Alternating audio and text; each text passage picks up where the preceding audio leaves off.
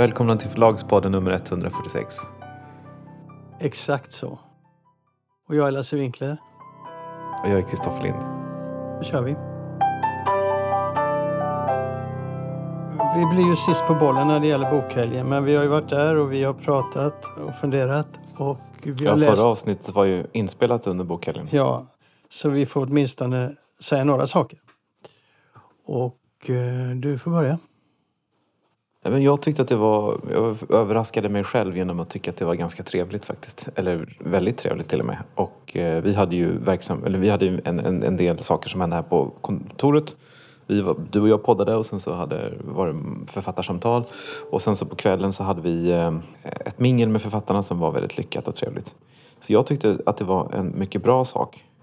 Sen har jag sett att det har varit, och jag, några som jag har pratat med också har varit väldigt irriterade och arga över att de tycker att det, marknadsföringen från bokhelgen har varit för dålig. Och jag tycker att det är lite eh, orättvist faktiskt. Därför att? Därför att eh, säkert kan man göra det bättre och det är mycket möjligt att det här gula paraplyet inte har varit tillräckligt men det är ju faktiskt inte bokhelgens ansvar att marknadsföra de enskilda förlagens aktiviteter utan det är ju faktiskt förlagen som måste på sina egna Facebook-sidor eller Instagram-sidor eller vad det nu kan vara försöka få folk att komma. Och det är ju alltid det som är problemet när man ska göra saker, att intresset är ganska litet och det är svårt att få folk att komma. Förlagen kan inte skjuta över det ansvaret på bokhelgen. Jag tycker också det som har varit fint med bokhelgen och som jag också uppskattade hos oss, det är ju intimiteten. Att det inte är eh, storslaget och stora föreläsningssalar med flera hundra i publiken utan det är faktiskt att det är väldigt spontant och väldigt intimt. Ja, men nu är det ju så, Kristoffer, att det är olika. Det finns stora scener som det finns hundratals som har varit. Ja. Tittar du på summeringen så har en del evenemang varit jättebra och en del mindre bra. Men det är ju eh, första eller andra gången som det genomförs och det är klart att det är ett slipande på detaljer. Det är, man måste dra erfarenheter av det här och så. Jo, jo, jo. Nej, nej, men jag- jag, jag bara refererar till de som jag har talat med och det som jag har läst i Svensk Bokhandel som har skrivit om det. Och där har alla har tyckt att det har varit dåligt marknadsfört. Men jag, jag tycker liksom att det är förlagens ansvar för det är det som är själva tanken med bokhelgen. Ja. Men jag, jag måste ändå säga att det finns ändå erfarenheter att dra och man behöver inte se det negativt utan man kan se det så.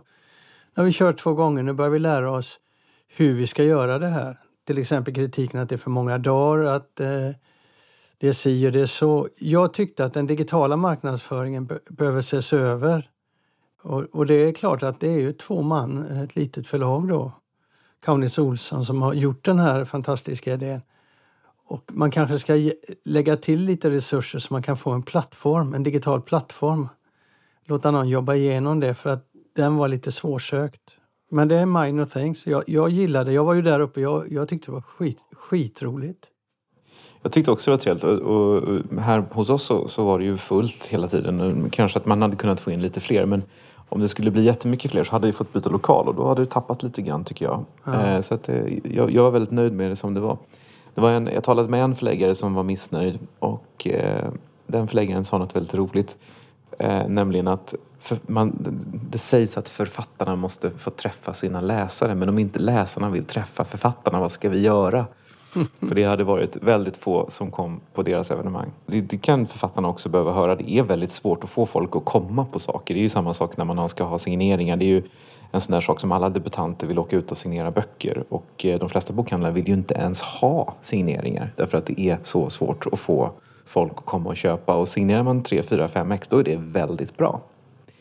Så det, det finns ju också en, en, eh, en föreställning bland författarna och också- ibland hos förlagen att det ska finnas ett starkt gensvar på allt man gör. Men det är svårt liksom att få det är svårt att få till saker. Men, men jag tycker ändå i den här småskaliga intimiteten som bokhelgen är för mig att det blev lyckat. Ja, jag tyckte det blev väldigt lyckat. Det var väldigt roligt.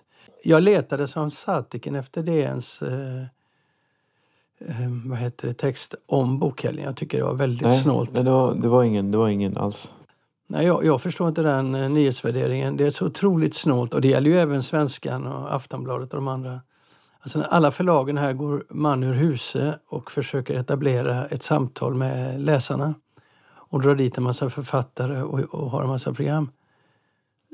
Det är, mycket, det, det, är, helt- det är helt obegripligt och i DNs fall så är det obegripligt av två skäl. Dels för att de har en eh, eget, eget program på, på bokhelgen och sen också att de har någonting som heter DN Boklördag. Hur konstigt är det då inte att man inte ens nämner att det pågår en jättestor liksom, bokevenemang i Stockholm och det är en Stockholmstidning? Jo, man hade en förhands. Det är den enda förhands jag såg. Men jag hade ju tänkt att man skulle följa upp och, och, och berätta lite om hur det var. Men det var väl typ en notis? Nej, det var lite större. Så helt väck var de inte. För de hade ju, som jag sa, de hade ju egna evenemang så de ville väl göra PR för dem. Eller rätt sagt, ja, gjorde jag vet inte, men det, har ju inte stått mycket om det i alla fall. Det visar ju också på vilket ganska stort ointresse det finns för såna här saker. Nej, jag håller inte med dig där. Och då eh, tänker jag direkt... Jo, men de har ju gjort bedömningen att nyhetsvärdet på bokhelgen är jättelågt. Det är därför som det inte stått något om det. Ja, det är klart, men de har fel där. För, men, men det är klart att det är inte så intellektuellt belönande kanske för dem att gå dit och titta. Men jag tycker det är fantastiskt. Ja, men om inte kulturen gör något kan ju Stockholmsredaktionen skriva om det. Ja, exakt. Men du, vi släpper det. Mm. Det där påminner mig om eh, Bokmässan. Idag när vi spelar in det här så kom Bokmässans eh, programsläpp, eller seminarieprogram släpper de. Och jag måste säga att jag är oerhört förtjust. Jag brukar inte använda det ordet. När jag tittar på det seminarieprogrammet. Jag brukar gilla när Bokmässan är lite i takt med tiden. Vi, vi har lite olika åsikter där, du och jag, tror jag, ibland. Mm. Jag gillar när de är i takt med tiden, när de tar upp saker och ting som händer i samhället och gör det på ett intelligent sätt. Temaland i år är Sydafrika och de verkar ha satsat otroligt Sydafrika. Det kommer en jädra massa bra författare. Så att bara det gör mig lycklig. Och sen när man ser klimatkrisen, ja det kommer väl, det, det kan man ju förvänta sig att det kommer. Men det ser roligt ut, men man har tänkt till när man ser vilka som kommer dit och ska prata. Eh, Så att det finns eh, säkert många program där som jag kommer att vilja vara på. Mm. Jag har inte sett eh, programmet ännu. Nej, du får ta mitt ord för det. Och så röster från Ukraina då, självklart. Också sånt där självklart val som man tänker att de ska göra. Men det gör ju också att hela bokmässan kommer att pulsera rätt bra tror jag ut mot eh, omvärlden. Och jag, jag är helt övertygad om att det kommer bli en kanonmässa i år. Folk, du har ju sett, du såg i bokhandeln i Stockholm, hur glada alla var för att träffas. Jag tror, jag tror folk kommer att vara jätteglada för att komma tillbaka till bokmässan. Vi har lärt Nej, oss jag, tror det, jag tror det också om det inte kommer en ny, eh, ny våg av corona. Ja, men jag tror att vi har lärt oss någonting av de här, det här uppehållet. Vi har slutat gnälla och inse förtjust hur roligt det är att mötas, hur roligt det är att ha de här samtalen. Det tror jag. Fortsättning följer väl på det, tänker jag. Ja.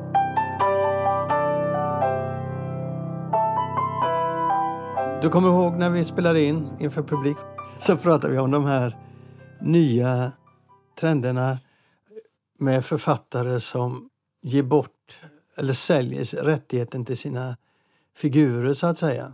Rättigheten t- till att ge ut böcker om de här figurerna. Och då raljerade jag lite när du sa att vi gör också det. Men så blev jag nyfiken, jag tänkte, nyfiken och så tänkte jag låt oss prata lite om det. Hur du har tänkt och hur det fungerar som du tror det kommer att fungera. Det är intressantare än att raljera som jag gjorde. Nej, men vi har, det är ju framförallt ett projekt som... Eh, alltså vi, vi har inte gjort så som, eh, att vi har, att, som, som den här Silverbjälke-affären mellan Dan Butler och Dag Örlund å ena sidan och Storytel å andra sidan där man ska skriva vidare på de här karaktärerna. Däremot så har vi, har vi eh, ett projekt med eh, Mikael Ressem och eh, Ann-Charlotte Persson där man, där vi ska göra liksom, de ska, de, egentligen så är det en, en helt ny serie som de skriver men de, de utgår väldigt mycket från Res- Ressems universum som det kallas. Mm. Det kommer vara karaktärer från hans andra serie, Sandström, som dyker upp. Och det kommer vara väldigt resemskt eh, i den betydelsen att det är väldigt mycket sjukhusscener och eh, sånt som han är känd för och som han är duktig på. Men eh, det kommer vara Ann-Charlotte Persson som skriver merparten. Så det blir ett slags samarbete som ändå, är, som ändå utgår från, från eh, Mikael Ressems popularitet så att säga. Och det är ju en typ av samarbete där man liksom Ja, alltså en typ av sätt att, att jobba på som inte för, före streaming kanske inte var så vanligt. Men det bygger helt på att man kan eh, köra ut de här böckerna i, i, som ljudböcker och streaming. Ja, Och hur många räknar, de med per år, eller räknar du med per år ska kunna göra så här? tanken är ju att vi ska se om det blir bra, om vi är nöjda, om de är nöjda framförallt med varandra. tycker att det är kul att jobba på det. Och vi ska väl göra, jag tror vi har skrivit ett tre eller två boksavtal, nu minns jag faktiskt inte vilket. Men utgångspunkten är att det måste vara kul och att det ska bli bra. Och då kan man väl fortsätta att göra hur mycket som helst, eller hur mycket som vi orkar. Men, men det är ju en sån sak. Sen har vi en annan serie där, som påminner lite om Silverbjälke där vi har en författare som skulle vilja lämna över stafettpinnen men vi har inte kommit vidare där så vi får se vad som händer. Hur tänker du eh, rent idémässigt runt detta? Jag tänker att det är en rätt stor utmaning för en förläggare därför att du, har, du, har, du, kan, du skapar ju faktiskt delvis någonting nytt. Och som jag var inne på när vi talades, talade om det här så ehm, är det ju roligt på det viset att i teorin kan du göra en bättre bok än tidigare. Alltså det är, du, du hittar en duktig manusförfattare eller medförfattare som, som jobbar med det. Du har en, liksom en förläggare som jobbar med det. Det finns ju något väldigt kreativt ur ett förlagssynpunkt just på, på detta för du kan, du kan göra något bra. Sen får det, det får ju inte bli bara så att man stoppar upp fingret i luften och, och känner att här kan vi tjäna pengar. Även om man ju använder sig av en plattform eller ett författarskap som är populärt och på så sätt drar liksom, intresse till sig så måste man ju fylla det där intresset med ett innehåll och det är ju en utmaning som kan vara kul. Men det måste ju, det måste ju liksom betala sig, alltså det måste ju bli bra. Men det intressanta är att det här exploderar nu. Jag vet inte om det har exploderat men, men eh, det är ju framförallt eh, får man väl ge en eloge till Bokfabriken, eller eloge, man får lyfta fram Bokfabriken för att jag tror att det är de som har gjort mest den här typen av saker. Jag kan inte komma på så många andra som har gjort det faktiskt. Det där är ju, om vi ska vara raka här nu, så är ju detta ett eh, har varit ett tabu, lite moraliskt eh, no-no i branschen tidigare. Men det där har släppt beroende på hur utvecklingen har blivit med franchiseförfattare, spökskrivare och så. Det har alltid blivit mm. mer etablerat. Och ni är de första, ni är de snabba förlagen på marknaden, Bokfabriken och Lind Company. Så jag misstänker att alla kommer att följa er i spåren. Jag tror att eh, inte alla kommer följa för att å ena sidan så måste du ha en författare som är så pass populär så att det finns liksom en draghjälp där som är så pass stark så att man kan göra det. Annars finns det ju ingen anledning till att göra det. Å ena sidan. Å andra sidan så måste den författaren ha ödmjukheten om man så vill eller liksom viljan eller liksom lusten att släppa taget och faktiskt låta någon annan ta över. Och många av de mest populära författarna de mest etablerade författarna, de skulle aldrig, aldrig, aldrig komma på tanken att, att liksom göra så här. Men Leif GW skulle aldrig låta någon skriva Bäckström. Liksom. Så att det, jag, jag, är inte helt säker på att det kommer att explodera. Det, som ofta så tenderar man att liksom tro att det här kommer bli jättestort men jag, jag, jag är inte helt säker. Sen måste det ju bli bra. Man får ju inte liksom lura lyssnarna eller läsarna. Måns Kallentoft har ju faktiskt gjort det här tillsammans med först Bookmark. De gjorde ju, Marcus Lutterman skrev en serie, Herkules-serien heter den. Och sen var det någon annan som tog över och där tror jag väl att Måns Kallentoft har varit inblandad en hel del alltså med synopsis och såna här saker. Men så som jag uppfattat det så har det varit den andra personen som har skrivit merparten. Men det har varit liksom Måns Kallentofts namn som har varit det säljande och drivande. Så det har ju gjorts, det har ju gjorts förut, det är inte helt nytt. Det har gjorts eh, internationellt har det också gjorts i mer uppmärksammade fall. Så. Men jag skiljer på detta lite franchiseförfattare som man kan kalla det, du vet Stig Larsson. Ja, det är något annat. Det är något annat. Men alltså man skapar någonting nytt tillsammans med någon annan. Men man utgår ju ändå från, från någon som är väldigt känd och som är väldigt populär och sen så är det någon annan som, som liksom förvaltar det och tillsammans försöker man skapa något i samma anda. Men det, alltså, det blir ju någonting nytt. Så, men du har ju rätt i att det är olika, olika saker. Ja, och det är oftast författare som har dött. Och deras verk ska leva vidare. Det har skett med Agatha Christie och det har skett med eh, Parker, också en känd eh, deckarförfattare i USA. Och det finns jättemånga sådana exempel i USA och England. Där man skriver vidare. James Bond-franchisen exempelvis. Så den, den typen är, är, är numera vardagsmat. Men även mm. den typen av projekt såg man ner på i början. Om du minns. Ja, det gjorde man. Så vi får se vad det här tar vägen. Men jag tycker att det är intressant för i slutändan handlar det ju till syvende och sist som du säger, det handlar om är det en bra historia?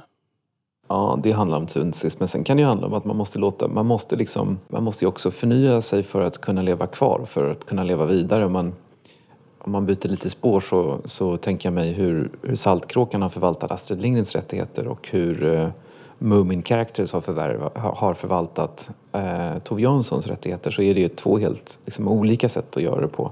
Där Saltkråkan har varit väldigt försiktiga. Man har verkligen vårdat arvet efter Astrid och inte moderniserat. Man har varit väldigt försiktiga med att göra nya inspelningar.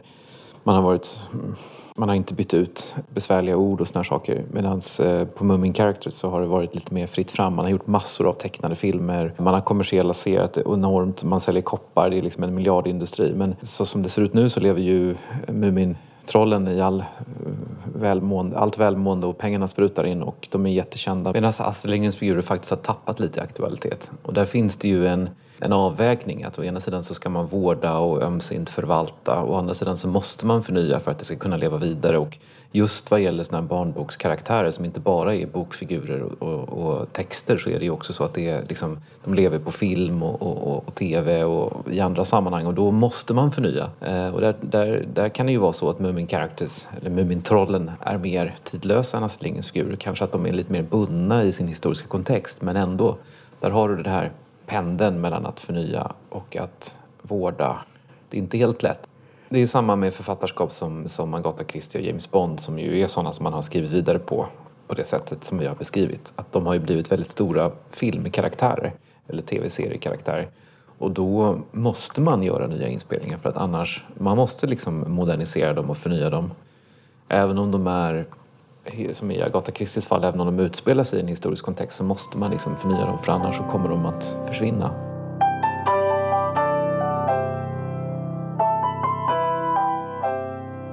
För er som lyssnar nu då på Förlagspodden så är detta ett samtal jag har med Shadi Bitar, en av grundarna av eh, Nextory. Eh, ljudboksplattformen. Kallar ni det ljudboksplattform? Det är, vi kallar det flera olika begrepp. Ljudboksplattform, streamingtjänst, boktjänst. Okay. Men streamingtjänst är kanske det vanligaste. Okej, okay. ja, det är bra att veta. Tanken bakom den här intervjun och de andra som vi har haft och kommer att ha i podden under våren här är att försöka skapa en större förståelse för ljudbokstjänsterna eller streamingtjänsternas villkor. Hur de arbetar, vad det kostar, hur det ser ut och skillnaderna och likheterna mellan dem för att man ska få ett liksom, mer vuxet samtal om julbokstjänsterna i offentligheten än vad jag tycker vi har idag. Så det här är, är ett sätt att eh, försöka visa hur Nextory jobbar.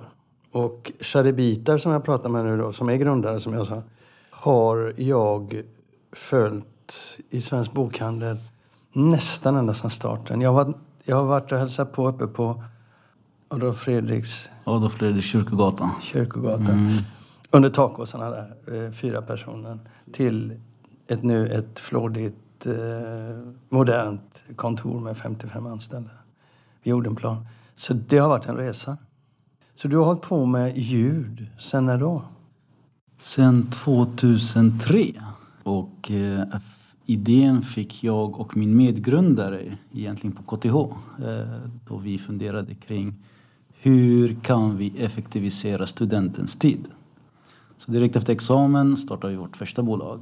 Och det var ett ljudboksförlag där vi gav ut högskolelitteratur som ljudböcker. Men sen började vi gå över mer och mer till skönlitteratur och eh, facklitteratur. Det var under en spännande period för att då hade man precis haft skiftet från kassett till CD. Och sen kom ju digitala mycket senare. Men vi drev eh, förlaget, ljudboksförlaget som hette Earbooks i tio år. Och eh, det hann bli Sveriges största fristående ljudboksförlag. Innan ni sålde det till? Innan vi sålde det till Story, eh, Storytel. Ett par år innan vi sålde det så hade vi också startat eh, en jultidningsverksamhet. Och vi hade också startat en e-handel där vi hade en eh, digital tjänst med pollettsystem där vi hade både e-böcker, ljudböcker och även e-magasin. Det vill säga dels så jobbar vi i återförsäljarledet ledet med Svenska förlaget och e-handellösningen. Eh, men även hade förlagsverksamheten. Men sen 2013 när vi sålde eh, Earbooks så fokuserade vi då på återförsäljarledet och konsumenten. Och då blir ni det som i praktiken idag är Nextory? Ja, vi eh, fokuserade ju då på eh, Svenska urförlaget och eh, e-handeln som heter E2Go i två år. Eh, 2015 då eh, bestämde vi oss för att vi ska ändra affärsmodellen från pollettsystem som inte funkade i Sverige och eh, gå över till Unlimited. Bytte namn från E2Go till Nextory och eh, tog in eh, vår första finansiering. Ni är ägda privat. Ni har investerare, men ni finns inte på börsen. Det är ett aktiebolag, Ja. men inte börsintroducerat. Så. Exakt. Så det är ett aktiebolag. Vi har ju haft planer att gå till börsen och har eh, jobbat med det och förberett oss en hel del. Men nu har vi ju sett hur börsklimatet har varit senaste tiden. Men också hela, hur hela techsektorn har påverkats och sen har man krig på det. Så det vi har gjort nu istället är att vi har faktiskt precis stängt en finansieringsrunda så att vi kan fortsätta exekvera på vår affärsplan och är redo när vi känner att läget är rätt att gå till börsen. Nej, det kan inte vara sämre timing, timing än nu Mm. att gå in på börsen. Det är klart. I synnerhet som Storytel då har tappat vadå, 70, över drygt 70 procent av sitt värde på börsen. Mm. Men du, vi går in på det som jag tror att våra lyssnare är mest intresserade av. Varför ska man mm, vad heter det, prenumerera på era tjänster? Vad erbjuder ni kunder? Mm. Nextory idag är idag den enda oberoende aktören på marknaden. Vi är de enda som inte ägs eller äger förlag. Och det var ett beslut som jag tog när vi startade Nextory. Jag drev som sagt ett förlag i tio år, ett ljudboksförlag dessutom. Men när jag startade Nextory bestämde jag mig för att eh, fokusera på kunden. Och jag tror att för att lyckas eh, i en affärsverksamhet så måste man fokusera på ett område och försöka bli bäst där. Vi har idag fantastiskt många duktiga förlag och förläggare som gör fantastiskt jobb och fantastiska böcker. Men vi hade inte lika många som satsade kanske på att öka läsandet och eh, satsa på konsumenterna. Så då bestämde, vi, då, då bestämde jag mig för att eh, vi ska satsa på kunden. Och vår vision i Nextory har från början varit att öka läsandet och ge människor ett rikare liv. Så det är det som vi jobbar med varje dag. Ökat läsande eh, leder ju till personlig utveckling. Ökat läsande eh, ökar välmåendet. Eh, Det finns faktiskt studier som säger att sex minuters läsning om dagen minskar stressnivån med hela 68 procent. Jag måste bryta in där för våra lyssnare. Alltså, Mm. Du låter ju som en präst nu. Okej. Men jag har ju känt dig så pass många år. Mm. Så jag vet att du är en präst i de här frågorna. Du är för oberoende. Jag vet också att du är en väldigt humanistisk i, i, din eh, utstrålning. Så att de flesta som hade börjat prata så här hade jag liksom inte trott på. Men, men du är en av de få jag faktiskt tror på när de gör det. Det låter nästan som en kärleksförklaring, men det, det är det inte. Utan det är bara så att jag har den erfarenheten av vad du har gjort. Mm. En annan viktig sak för mig är ju också tillgängligheten av böcker. Jag menar, eh, ökat läsande är en viktig grundsten i vår demokrati och, den är, och det kan man se idag när en diktator eh, invaderar ett land. Eh, Det, första en diktator gör är ju att begränsa tryckfriheten och yttrandefriheten. Men då, så- så- då kanske våra lyssnare ska också ska veta att du har en bakgrund i eh, Mellanöstern. Din familj har egen erfarenhet av sådana här frågor. Precis, och jag är född i Syrien och var ungefär tio år gammal när eh, familjen flyttade till Sverige. Och eh, jag har ju sett vad, hur samhället påverkas när man begränsar yttrandefriheten och tryckfriheten. Och det ser vi nu också i våra, ja, det är, mm, inte grannland, men eh, Putin som eh, använder det som det viktigaste verktyget för att ändå få igenom det han vill internt. Så det har ju varit något som jag brinner för, eh, som hela bolagets vision handlar om. Och det är ju också någonting som har präglat mig. Det är, jag har ju en familj, eh, fyra barn. De är mellan eh, 5 till 15 år. Läsning har varit väldigt viktig för oss. Eh, vi har läst för våra barn sedan de var några månader gamla. Och de knäckte läskoden när de var fyra år gamla, fyra, fem år. Och man kan se vilken fördel de har när de börjar skolan.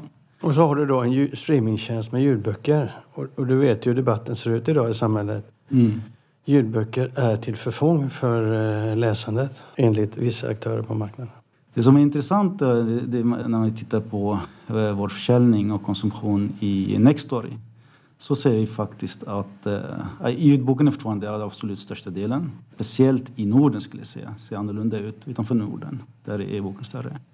Och speciellt i Sverige då, där är ljudboksdelen större. Men tittar man på barnböcker, barn e-böcker och eh, e-böcker i allmänhet så är de generellt sett de tio i topplistan är barnböcker. På e-boksidan? På e-boksidan. Så att vad gäller barn så läses en hel del e-böcker. Då. Och barnkategorin är ganska stor hos oss. Och det är ju någonting som vi har satsat på sen start. Som sagt, för mig har det varit väldigt viktigt att eh, se mina barn läsa. Och, eh, och, jag, och jag blir extra stolt när jag ser mitt barn gå till sitt rum och de har att välja mellan leksaker och en bok och så väljer de en bok att leka med. Just att ha en bok att leka med är ju fantastiskt. Och då vill jag inte bara få mina barn att läsa mer. Jag ville att eh, få så många barn som möjligt att läsa mer. Så 2015 startade vi då Nextory och 2017 var vi först med att lansera vårt familjeabonnemang med barnprofil och har satsat på barnfamiljer. Vi, vi ska komma till det strax, men en annan aspekt av det du berättar är ju på hur många språk har ni e-böcker i Sverige tillgängliga? Jag tänker på alltså barn som kommer till exempel från Syrien, som kommer från mm. Mellanöstern. Har de tillgång till barnböcker? Vi har inga arabiska böcker i Nextory. Så i Sverige de språk som är tillgängliga är svenska, finska och engelska än så länge. Men du, ni, ni, finns i, ni är störst i Sverige? Nej. Är era marknader så är ni störst i Sverige? Ja, det stämmer. Var finns ni mer någonstans? Vi finns i nästan hela Norden. Så det är Sverige, det är Finland, det är Norge, det är Danmark. Och sen finns vi i Nederländerna och i Dach-regionen, så Tyskland, Schweiz, Österrike. Och förra året lanserade vi i Frankrike och i Spanien genom att äh, förvärva två lokala bolag i Spanien och i Frankrike. Hur fungerar det? Det fungerar väldigt bra skulle jag säga. Jag tror att en av, eh, en av de viktigaste aspekterna som gjorde att det fungerade bra är att vi gjorde en väldigt noggrann eh, hemläxa innan vi förvärvade bolagen. Låt oss gå tillbaka lite till Sverige. Mm. Ni har fastpris till förlagen. Ni har samma eh, affärsmodell som Bookbeat har. Stämmer det? Liknande i alla fall. Hur ser era modell ut? Det är väldigt enkelt. Vi kom överens med förlaget om pris per bok i förväg. Och när vi säljer en bok, när en bok läses, så betalar vi just det priset till förlaget. Och det är inte svårare än så. Men bygger det på, på timmar eller bygger det på enheter, alltså boken? Mm.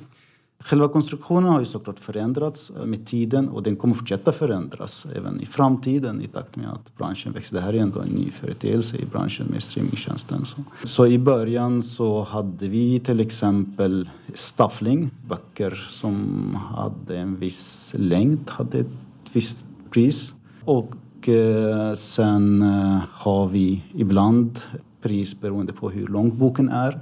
Men oavsett så att säga konstruktion så handlar det i slutändan om att förlaget vet precis hur mycket vi betalar per bok. Och sen, sen, kan just vad man betalar per bok variera. Om det är nyhet, om det är en backlist eller om det är en längd och så vidare. Och där kan det vara en diskussion med förlagen och eh, där man kommer överens om vad som båda tycker är bra.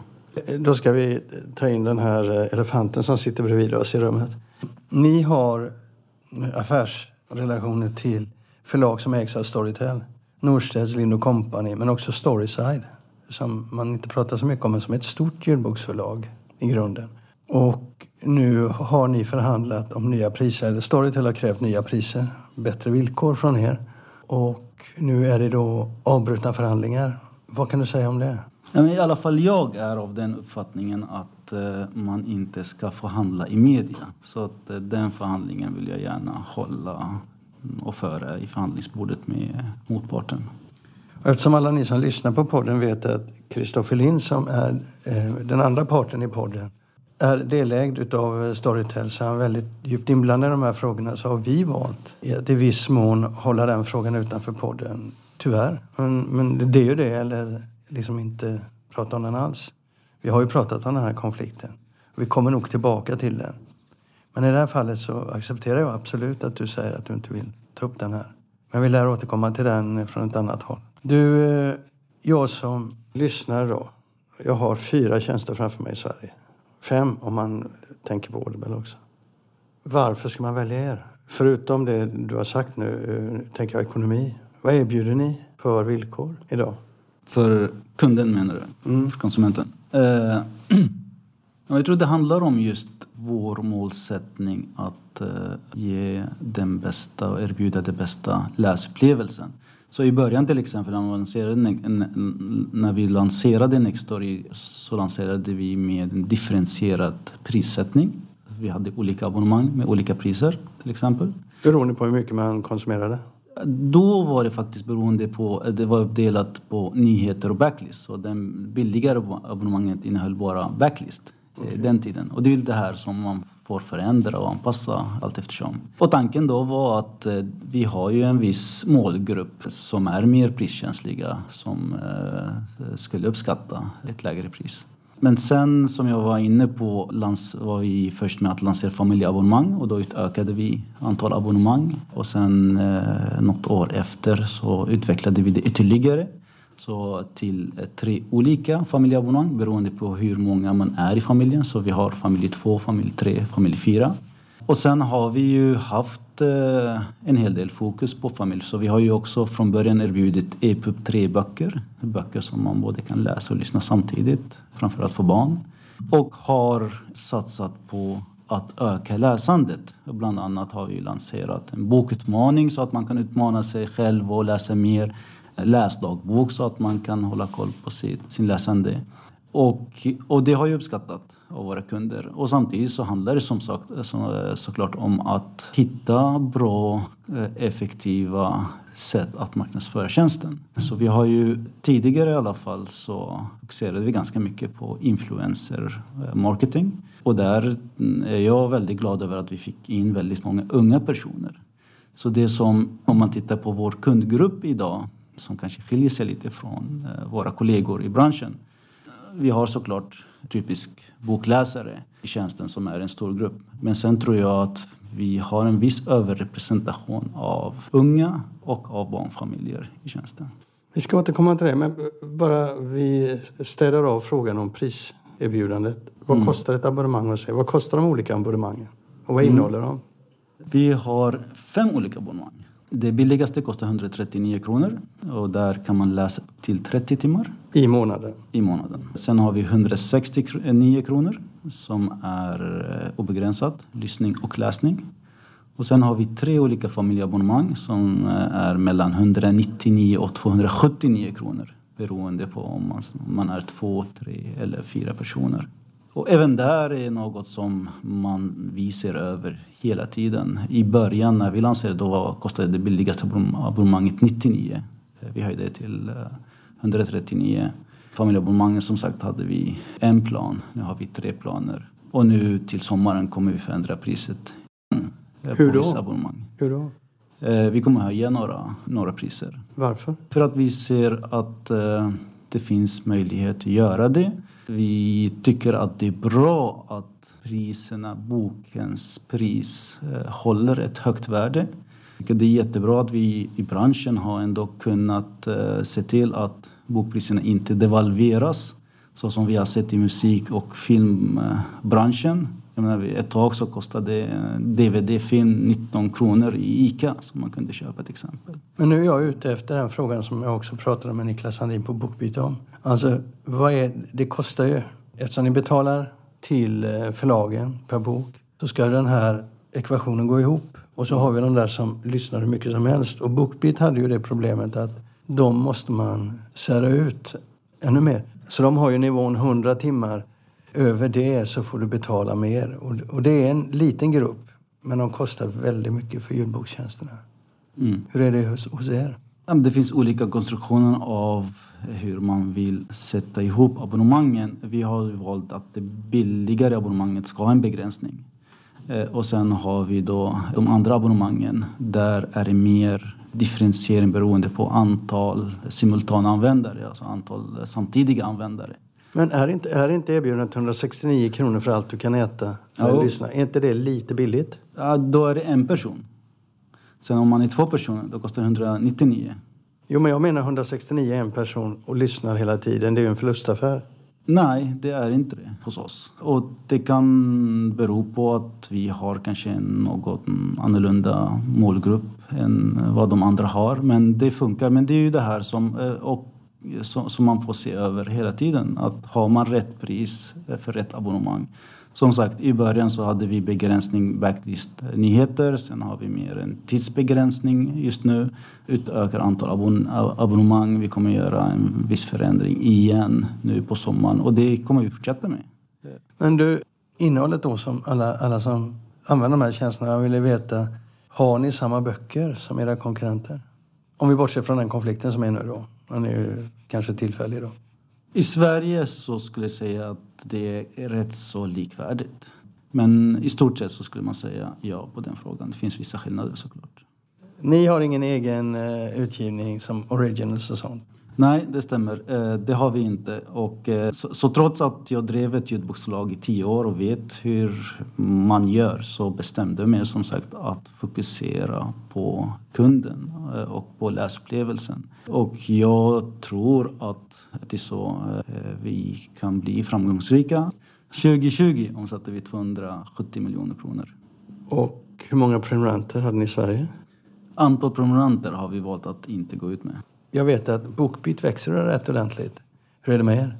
Men vi växer fint och eh, det är väldigt mycket också tack vare vår expansion. Så förra året eh, så ökade vi med nästan eh, 80 procent i antal betalande användare.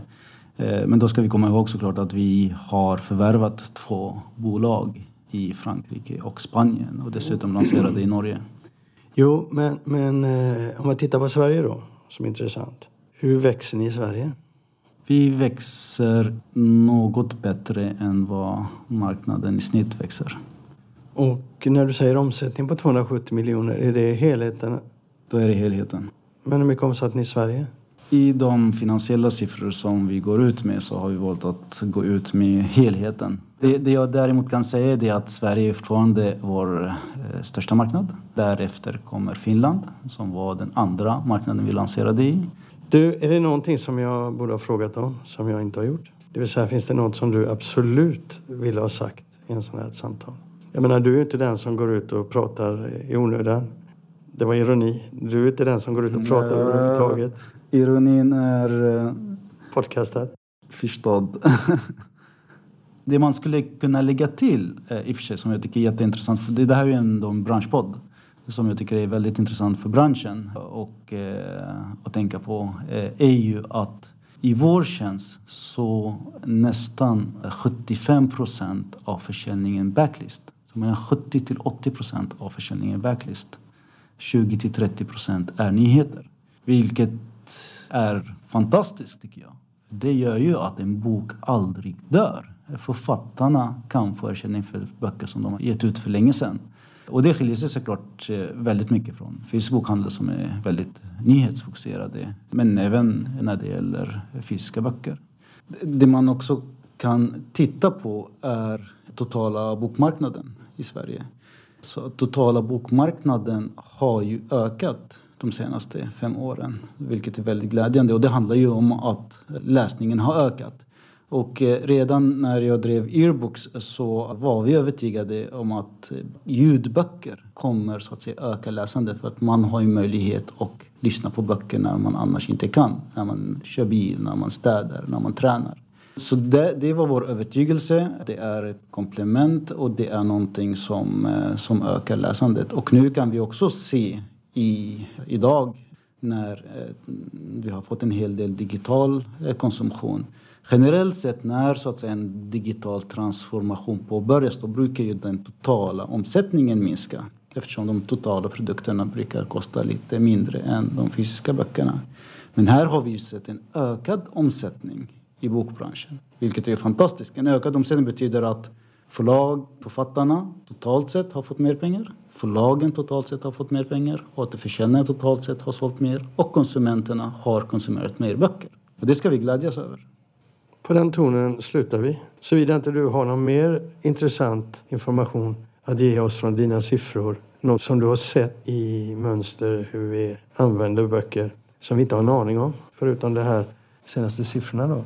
Det jag kan nämna kanske senaste kvartalet, vad vi har sett för lite för trender till exempel, är ju att vi har sett att yoga och meditation har växt eh, 43 procent högre jämfört med samma period förra året. Vi har sett att prepping inför krissituationer, böcker inom prepping för, inför krissituationer har ökat med 200 procent. Och det kan man förstå varför. Vi har också sett att eh, böcker inom somna, eh, eller ljudböcker, eh, somna med ljudböcker, så kallade sleep stories, har också ökat med 25 procent. Så det, det kan man, om man ska titta på några färska siffror, så är det nog det som kan vara värt att nämna.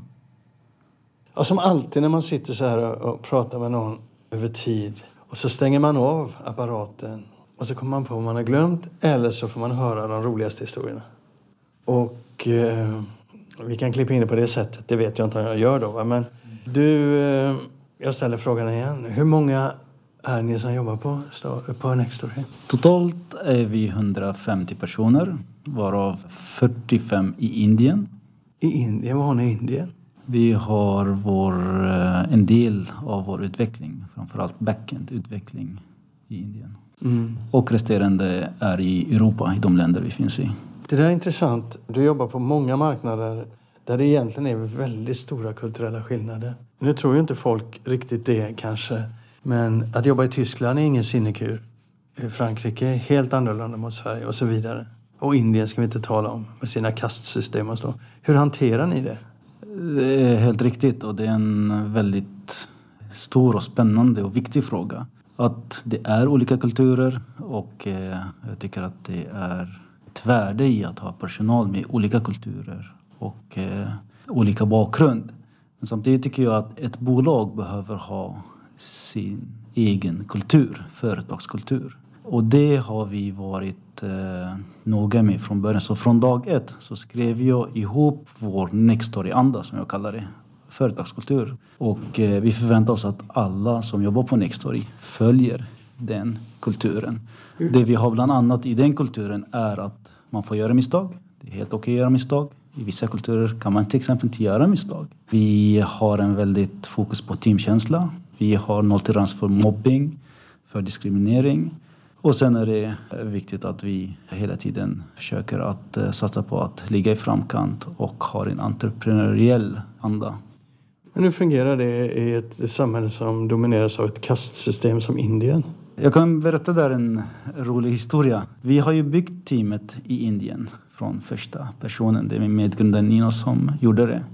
Och vi har sagt att det får ta tid men eh, vi ska ta in rätt personer. I slutändan handlar det om att ha rätt personer eh, Eh, oavsett var de kommer ifrån. Men när vi har byggt teamet så insåg vi att vi fick ganska mycket ja. De svarade ja på frågorna eh, hela tiden.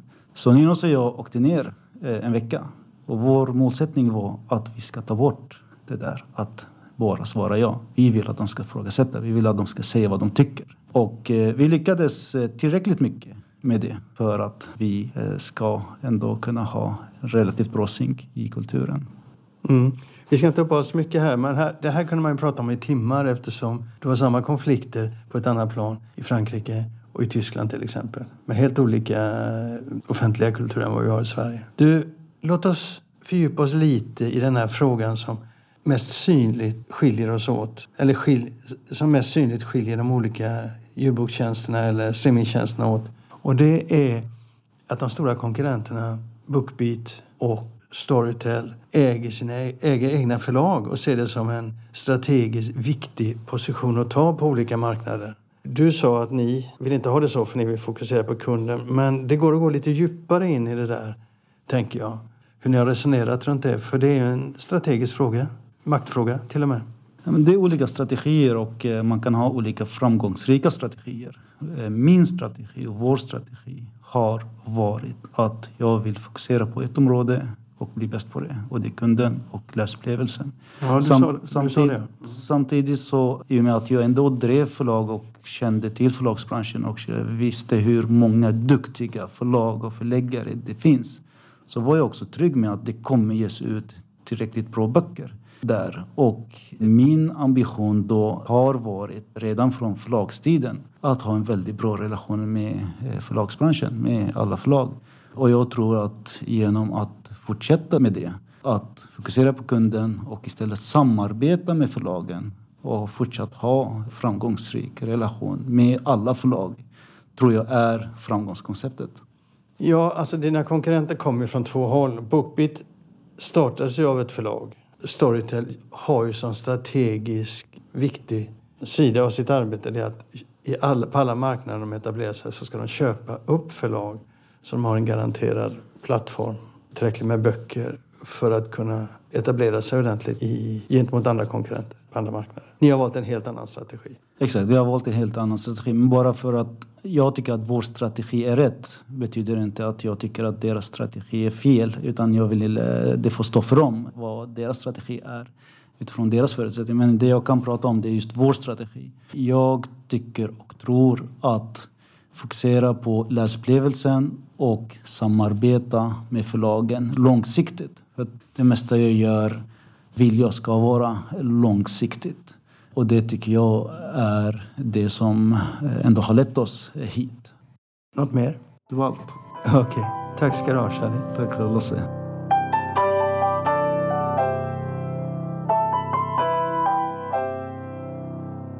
Det var allt för eh, avsnitt 146. Vi hörs om en vecka. Hej med er. Hej då.